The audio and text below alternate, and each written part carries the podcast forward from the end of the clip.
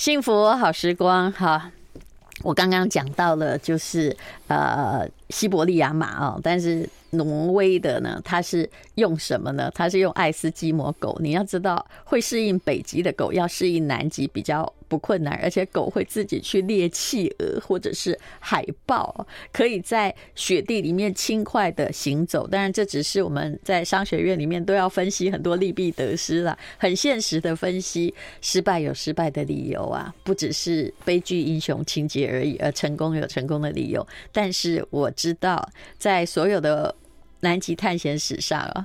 你会提到的一个人一定是史考特，而不是成功的阿蒙森，这就是现实与理想的差距。而文学上总是歌颂悲剧英雄。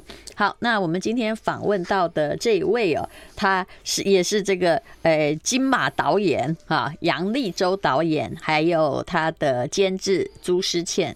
朱诗倩是杨导演的太太，对不对？真的不容易。我每次都对于夫妻做同一个类似工作，给予很大的敬意。有苦难言，对对，总是有人要承受很多。嗯，所以我们根本就，我们家是真的不知道对方在干什么，而且故意维持这种形式会比较好一些。这也好浪漫。好，那么两位来谈一谈《无边》，也就是他们的纪录片《前进南极》，去面对最脆弱的那种一无所有的自己。好，那杨导演还有诗倩，你好。呃，丹如姐好，丹如姐早安。是来谈谈这个无边吧。其实这个我自己去过南极，而且是四十岁那一年，因为我很小的时候我就跟自己说，四十岁那一年我一定要去南极。就刚刚好那个过年就有一个机会，就有人呃打电话找我加入一个，其实只有三个人去，嗯啊。其中有一个是作家李昂，所以我们两个曾经一起住在南极的货柜屋里面。但是很拍谁的是，我看你们是走了十五天，对不对？对，不好意思啦，我是飞飞机过去的。虽然那个飞机很，呃，也很可怕哦，也很硬。对，我真的不知道南极风那么大哎。对，南极像我去南极待了两个月的时间嘛，对，全程在那边大概只有三四天没有暴风雪。嗯，每天都暴风雪，而且它是在一分钟之内。比如现在风平浪静，天气很好，然后我就出去看企鹅，对不对？啊，就是他，然后他们就突然说，那个寒风要来了，一分钟可以下降十五度。我那时候整个愣在那里，说这是什么东西呀？是这样的，对，因为我们我们是从呃，我们这次拍摄都没有看拍到企鹅。嗯，对，因为因为说的也是哈，对，因为企鹅在海边，企业在海边哦。那我们你们是往中间，对，我们往南极点就是九十度走。那南极太大，南极是美国的一点五倍大，所以我们这次就是跟呃陈彦博嘛，还有佑胜他们，那我们他们这些跟疯子一样，然后要走那个当年阿蒙森的路线，所以要走到南极点，就不是走史考特的路线。对，其实旁边你们怎么不选史考特呢？对，呃。但是这部阿蒙森是对的，对对对，阿蒙森才能活着回来，对，史考特他们全员死亡这样，是，所以当时这次拍摄的邀约对我而言是一个太难得的经验哎，因为我觉得我年近五十，有机会可以到南极去走一走，对。对，然后跟着这些超级马拉松选手，然后走到南极点，而且南极这么的大，那里没有居民，只有科学家跟冒险家，是，还有一堆企鹅，对。对，然后还有贼鸥这样子。然后在前进的过程当中，才发现自己不只是记录南极的故事，因为绝大部分时间，虽然说我们的团员还不少，但是两个月时间实在太久了，所以彼此聊天聊到后来已经不知道聊什么。因为我们所以后来你们真的。足足每个人都在那两个月，还是只有导演在那里两个月？哦，我们每个人都在那边两个月，啊、然后我们这两个月时间彼此的人生都很熟了，嗯，所以都不想再聊别的了，那、嗯、就开始回望自己的人生。是，其实当时我的想法也是，在一个什么都没有的哈，就天之涯海之角的地方，你也许会看自己原来的人生看得很清楚。我现在也没办法回答我有没有看清楚，可是其实是确实有启示。嗯。的确，因为当时我以我一直以为这个世界上最遥远的距离可能是北极啦或南极，嗯，后来真的在南极走了这一趟，我发现最遥远距离从来就不是南极，最遥远距离可能是认识自己的心灵，嗯，或认识自己的成长才是最远的。是在这部纪录片中也看到了你一直在想要去。看自己生命的，就生命史中的某一些东西，以前没有揭开的，你企图想要把它揭开，然后也许啦，就是做一个就是交代，说这件事情发生过。的确，其实我想大家看到的应该都是，呃，到一个什么都没有的地方，那你才会知道，在你人生里面你要要。补的东西到底是什么？那个空洞到底在哪里？然后多余的担忧就一时被弄掉了。的确，因为像我们在这边喝水啊、穿衣服、吃东西、走路都非常的容易。I like 103, I like radio。时光好，我们刚刚讲到了，连这个喝水啊，对，都很都都都是一件。此刻很简单的事，在南极都变得非常的要认真对待，嗯，所以从来没有想过要认真对待这么多生活琐事。所以我那时候在南极走走，我才突然想起来，其实我我不喜欢吃蚵仔煎呢，嗯，但是以前我都不觉得我为什么不喜欢吃蚵仔煎，都觉得都胡说八道，都说啊，因为软软烂烂的，嗯。可是在南极的时候，因为每天都走着走着走着，都在想这些事情，我突然想到，应该在我国小的时候，有一次我爸爸妈妈、我父母。激烈的争吵，嗯，然后争吵完，因为我母亲是一个那种没有了先生或没有家庭，她就没有办法活下去的那种非常传统的女性，嗯，然后我母亲突然带着我跟我弟到夜市去，然后非常啊随便我们要吃什么都可以这样子，然后尽管那时候我很小，可是我还是意识到一件事，是不是今天呃这什么挥霍的吃完夜市的东西之后，我母亲会不见？或者家庭会、嗯、就突然有异常行为出现，对，嗯、然后我只记得那次我在夜市吃蚵仔煎，嗯，然后我就理解啊，原来我我会想到我吃完蚵仔煎之后会不会我失去什么，嗯，那我就整个觉得天哪，怎么会在这样的一个白茫茫的大地，然后真干净，然后就意识到这种人生的非常简单的过往的，然后也开始想起我自己的外婆。因为我外婆是自杀死亡的，嗯、然后想到我小六那年关于外婆这件事，在我心里面很大很大的纠结。然后想到我母亲，嗯、我母亲大概也在我这个年纪的时候，她开始吃抗忧郁的药。嗯。我母亲吃了一辈子抗忧郁的药，嗯，然后就想到从我外婆吃还算是好的哦，真的哈，对，真的，这是我的看法。有些人不知道自己有问题啊，对，是，所以那时候我就在想说，那在我们的家族里面，作为一个应该说自杀的遗族、自杀的家族里面，我们该怎么去？整理自己的心灵，所以变成说这部电影虽然是在讲南极的冒险，嗯、可是真正的冒险其实反而是对待自己。其实就是在外面已经那么酷寒的环境的时候，你其实必须去反观自己的内心，还有那些被你忽略了，但是却在白茫茫一片之中突然蹦出脑海的事情。对，连为什么不吃蚵仔煎都可以变得这么的的思考，对我而言都这么我问你那天发生了什么事？哪一天就是就是让你们开心的在夜市里面吃？你妈妈到底打算干嘛？呃，我觉得他可能有轻生的念头。我也觉得，嗯、对，听起来怪怪的。对，所以他才想让我们两个孩子为所欲为，吃我们想要。嗯、因为当时我们家庭环境并不好，是对，所以想要突然有异常行为，小孩一定要小心。对，所以小孩是会意识到这个事的。然后，当我知道在那之前父母的大吵一架，甚至我都觉得这个家庭已经快要崩毁了。嗯，嗯，所以那个小小心灵对我而言，突然就记得这件事情。然后也会，但还好，后来妈妈并没有做什么事，没有没有，只是叫你们恨恨的大吃一顿。对对对，花我爸爸的钱这样。是是，那也好，嗯，这是一个正向的报复。对，但是也因为这样，我就想，比如说像我外婆，也在我小学的时候，因为我外婆是喝农药自杀的，嗯、然后因为喝农药不会马上死亡，他大概拖个半天一天。嗯，我还记得那时候我们是彰化人，我我。我母亲就接到彰化打来电话，那我父亲是忧郁症吗？不，还是说也是跟那个年代应该都不晓得。那个时候吵架，嗯，对外婆也生病的关系，嗯、那年代也没有什么劳健保，那时候也不可能叫你吃抗忧郁的药，嗯、对，不可能。所以我就一直记得这件事情。可是，在我成长过程当中。关于外婆自杀这件事情，在我们家族里面变成一件不可以被提起的事。嗯，就是好像大家觉得我在跟你说很类似的啊，真的哦。嗯，可是我一直觉得，可是他一直在我心里面啊，但是看不见不表示不存在，或遮着也不表示不存在。嗯，所以这次到南极去的时候，我突然想到，像马克吐温有说，他说每个人都是月亮。嗯，那我们都有自己不想为人所看见部分，就像月亮它不会转动，可是月亮的暗面看不见不表示不存在，所以我就想要透过这部电影，慢慢把那些那些看不见但却非常重要部分。让他明白起来。嗯，哎、欸，嫁给一个导演应该不会过得非常舒服吧？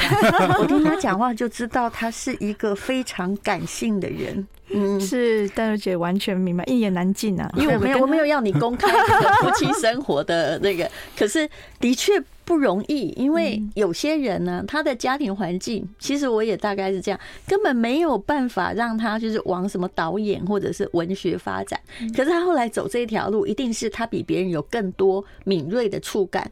可是这些敏感哦。不好生活，很容易忧郁，是不是？当然，我从一个文青的角度来想这个问题。嗯嗯，一直都是觉得他就是忧国忧民啊。反正香港发生什么事，他随时是 online 在线上的，他就是随时要 check 机票就要过去。然后，然后就我要去拍纪录片，对他想要拍下来，然后记下来。然后我一直跟他说，你去应该回来的几率会很低。大概就是很理智的跟他分析什么状况。那你要做好理财规划，这一点姐可以教你。好 对，但是就是他是一个很浪漫，然后很有时候就觉得他像真空状态，尤其他去南极回来这三年几乎是漂浮着。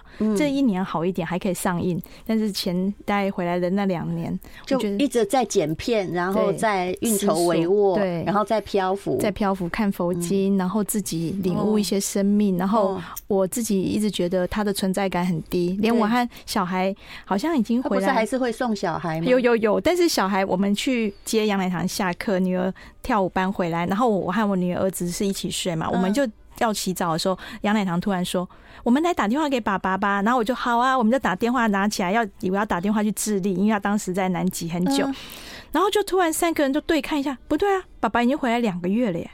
我们 刚刚不是还去接你吗？家庭中完全不重要。对，就是 他出现，还开车，还载我们，然后我们一起吃饭。他的存在感低到，然后我们三个人就哈哈大笑。然后你真了不起耶！然后我吓哈大，因为这跟寡妇没差别。是，而且寡妇还比较没负担。真的，对不起啊，哎，我讲话就这样。然后旁边他说：“爸爸在书房，哎，隔壁，哎，我们干嘛打电话？”哈妈，哈哈，然后笑就就去洗澡了。我就。常常处在我老公其实不存在，然后我也他喜欢独处，我就让他有空间。但是因为我自己也知道，我自己创，我自己清楚知道他很需要思考，那他就只是处在一个人，不管是我今天大概看他表情，我知道。你大概又发生什么事？又大概又知道了什么新闻或者是什么？我自己其实是处在孩子跟公司创作就忙得不得了。如果说我们每个人都是一个像变草履虫这样的生物，嗯，有些草履虫特别的敏感。我想在上帝眼光来看是这样，那你就是特别敏感型。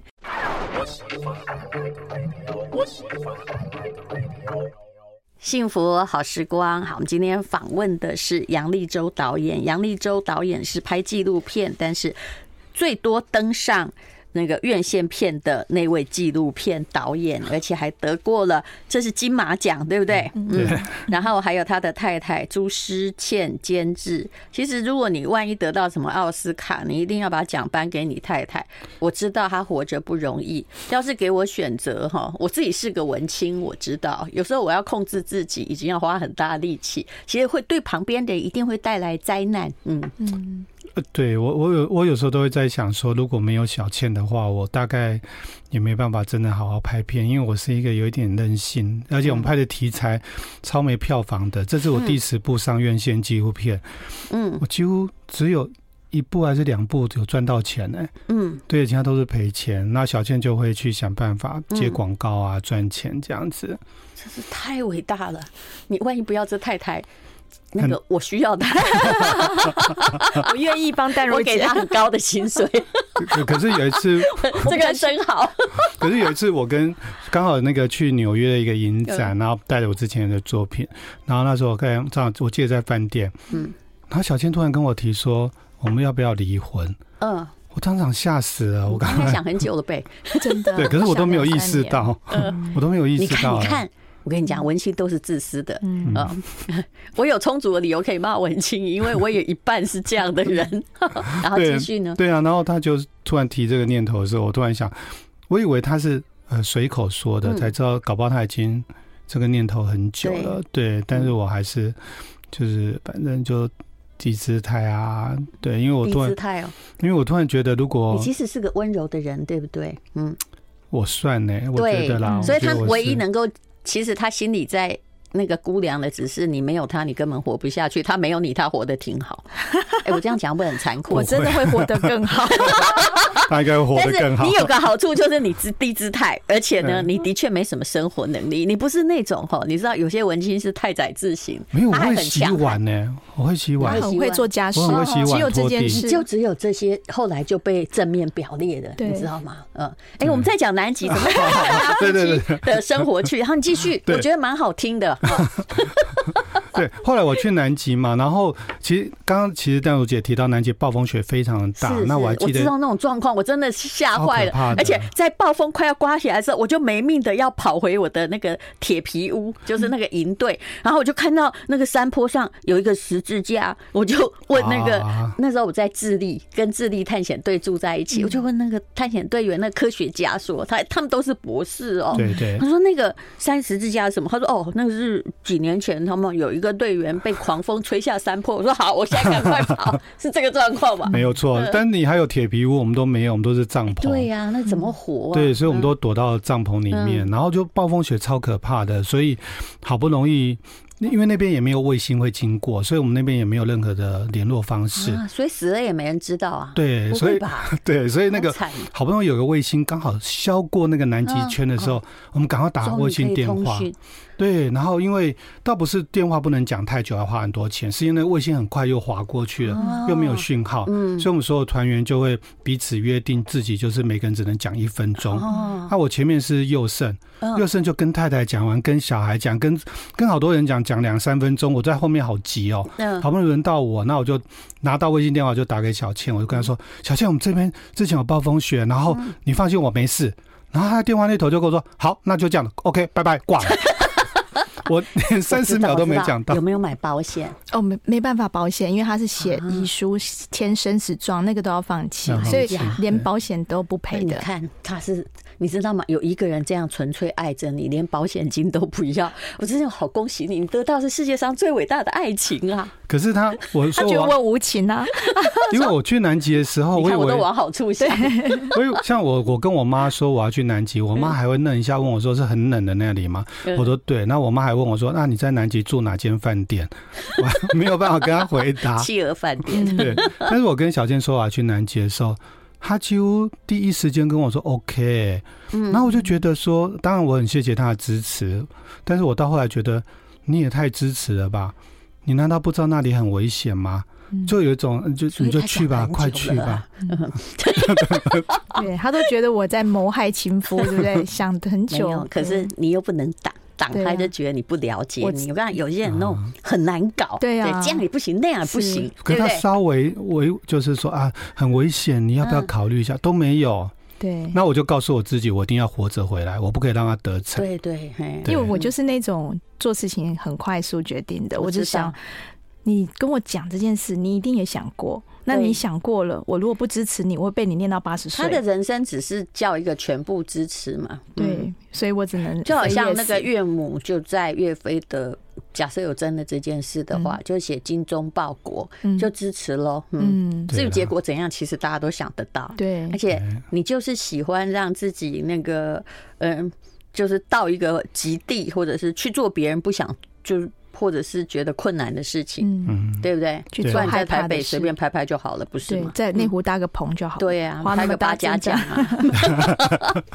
结果，结果这次去南极最最特别，其实我倒觉得，其实跟丹如姐刚刚提到的，因为在那个地方，其实碰触到都是一翻两瞪眼的生死，对生死这件事，其他就显得没有那么重要。对，我真的觉得回来之后，觉得好像没有什么是过不了关的。其实我自己也很明白。我在二零一六年之后，我就开始吃那个抗忧郁的药，嗯，那到现在已经吃到快七年了。我一直觉得会吃是表示你有认知，嗯，对，其实我第一次有这种感觉，其实是在我大三的时候，但是没有意识到，就觉得自己不对劲。I like 幸福好时光，哎、欸，不要拍我的故事，不是啊，因为刚刚这个杨丽都在讲，我看到他南极的那一段，在讲他的母亲，然后呃，外祖母自杀变成家族的秘密。那其实我后来跟他说，这也是我家的故事啊。但是全部的家族，比如说我妈，她有 N 个兄弟姐妹，我不好意思说几个，因为免得他们又对号入座。但现在存在的也没有很多，他们就。一直不要人家讲外祖母是自杀的事实，但其实我承受了非常多的东西，比如说外祖母自杀的时候，刚好是我出生没多久，所以我都知道，我妈情绪不好的时候，她没有办法发泄，只有对我。可是她外表又很正常，还是一个非常好的老师，所以我从小就是一直在承受着整个家庭的压力。那后来我弟弟也轻生了嘛，所以其实我们家族是有忧郁症的。但是我一直在想，我我的会当文青的人，情绪本来就是在起伏，那到底是怎么样可以克服呢？哎，杨导。你就跟我去跑马拉松吧。好，那个自杀要讲警语哈，就请打生命线哈，生命非常可贵这件事，呃，你一定要自己。人类最重要就是生存，这也是我给小孩的最高指令。说拜托你一个人也可以好好活下去没？对不对？没错。好，那我们一定要先讲无边这个你是的第十部到院线去上映的纪录片。对，那我们现在回到现实快，嗯，好，就是。呃，这部电影会在一月六号上映。那台湾对全台湾所有的戏院都有。那希望大家有机会可以。台湾所有的戏院都有。二十四家了，二十四家，二十四家，对。哦，微秀、国宾、秀泰都有。大大戏院是是，然后可以一月六号就上映了。那大家可以上杨立洲导演的后场，也可以得到很详细的讯息。有预售票可以送导演自己设计。很多人呢看了半天，都会就会想到自己的家庭也有这样子的。悲剧，或者是在那个空白之中，你到底要期待一些什么？然后你用的就是我片头刚讲的史考特的遗书，在串场嘛。那些那是用挪威啊，不是那用他用哪一国语文在念啊？那个是其实那个是一个技巧，我用我自己的声音是华文，然后中文的声音，然后我把它倒转。难怪我在想说，他在明明是英国人的史考特到底在读什么哈？因为我想处理成鬼魂的声音啊，因为他们回程全部都死亡。那台湾冒险队在走的时候，我就希望这些鬼魂声音还是弥漫在南极的天空中。嗯，对，所以才用。回来是个感性的人，他几乎都是在史考特的遗书里面翻成中文，然后每天读，每天读，除了佛经就是遗书。那我刚刚其实是在骂史考特，你有原谅我吗？我说，从气管而言，史考特是一个失败的案例，永远是这样，因为。如果是我，你要跟谁的团队，我也不想陪他死。其实可以活。嗯，的确，因为我我在读他的日记的时候，其实他日记就是遗书。是他他自己就是有那个就是要边缘倾向。而且他，我我在读他的那个日记的时候，我突然觉得，因为他知道南极点已经被挪威队捷足先登了，所以他就在想，我在我去揣摩啦，我去想象，我如果是史考特，会不会回到伦敦的时候，迎接我的只有嘲笑跟谩骂？是。对，那个看得太重了。对，然后，但如果他死亡的话，他可能会用另外一种姿态成为一个角色。所以，其实像刚刚丹如姐有提到说，他叫那个威尔逊医师就分给每个人鸦片。嗯，我觉得这个行动根本史考特根本不打算活着回来。对，嗯，只是其他人，其他的人在陪葬啊。嗯、对，哎、欸，这句话真的是对，是是因为因为我真的觉得这是我有好强烈的感受，而且我在翻阅历史的时候，我就发现，当他死亡消息传回伦敦的时候，当时那个英国乔治国王，嗯，还单膝下跪主持他的丧礼。他要的是这个吧？对，是对，他就是演悲剧英雄。对，我突然在这趟南极之旅中。看到了生死的选择。其实后来按照就是说没有去南极，但是跟史考特，因为他去了好几次，共事过的人说，他不能忍耐批评，也不接受建议，而且他有时候有点像项羽，就是在不该仁慈的时候，他充满了仁慈啊。比如说他带的那个呃是欧慈还是谁去管那个马嘛，还是那个海军军官，然后。有一个已经精疲力竭，因为马在那么冷的天气没办法睡觉，要把它晾晾，然后把它的尸体放路边，等它回来的时候就可以吃，对不对？对。可是呢，啊，那时候还有三匹马活着哦，然后把粮食就要沿路这样子放嘛。可是史考特竟然说不行，不能虐待动物，所以他的仁慈心一出来，就是那个选择就是。好，我要弄着这匹病马，还是我要死掉？所以他们后来变成人在运粮草。难怪不管你是多么庞大的，就是多么有 muscle 的海军官兵，力气都消耗的很快啊。嗯，对，而且我觉得他们因为发现自己不是第一个到达南极点的人，他们回程一定充满的惆怅，他每个脚步步伐一定都是很沮丧的。因为像挪威队回程的时候。英国队碰到暴风雪，挪威队也会碰到暴风雪啊。是，可是可能挪威队是踏着轻快、呃开心的步伐的。其实这个案子很有名，挪威队碰到暴风雪的时候，他们比如说每天是走三十公里，不管暴风雪或晴天。